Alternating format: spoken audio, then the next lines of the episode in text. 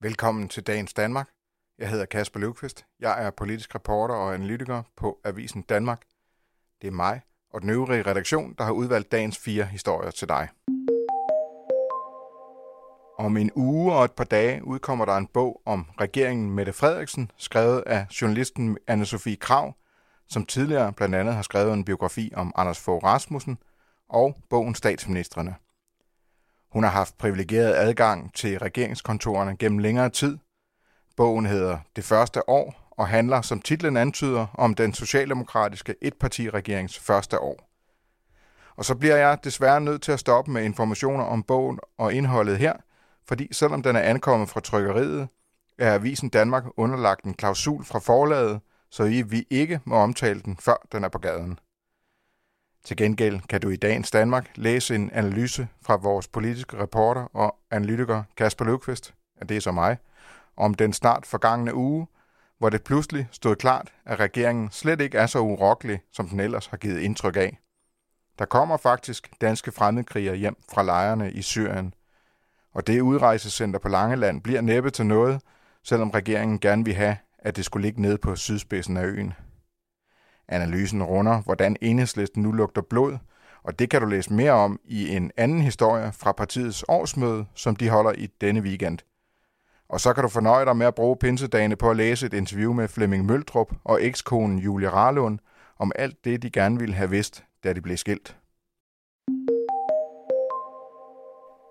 Dansk politik er anderledes, end det var for en uge siden.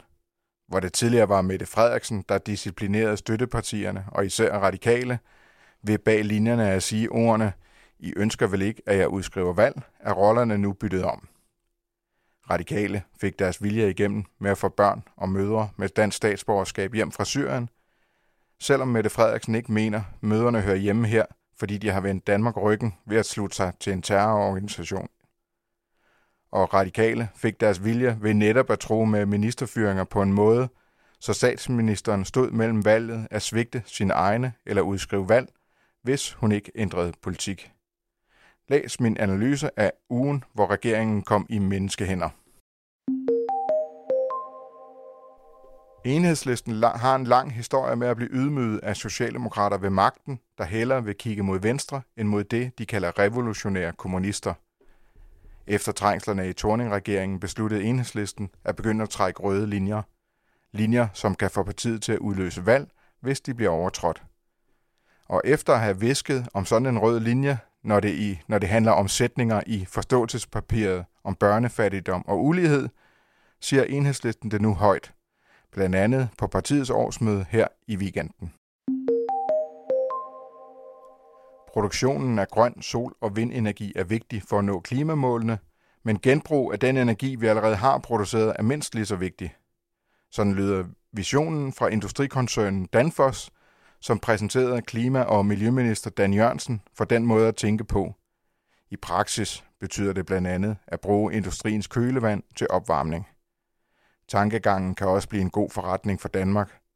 En række EU-lande vil over de kommende seks år bruge 163 milliarder kroner på den grønne omstilling. Her kan virksomheder som Danfoss byde ind. De fleste kender Flemming Møldrup fra tv-programmet Kender du typen, men efterhånden er han også ved at blive en etableret ekspert på, hvordan man får det bedste ud af en skilsmisse. Nu har han sammen med ekskonen Julie Rarlund skrevet en bog om netop det emne og deres dyrkøbte erfaringer. I bogen og i dette interview fortæller de blandt andet om, hvordan man faktisk kan flytte sig fra følelsesmæssige eksplosioner i sorg og vrede til at blive professionelle forældre, der lever et liv hver for sig, men har det fælles barn i fokus.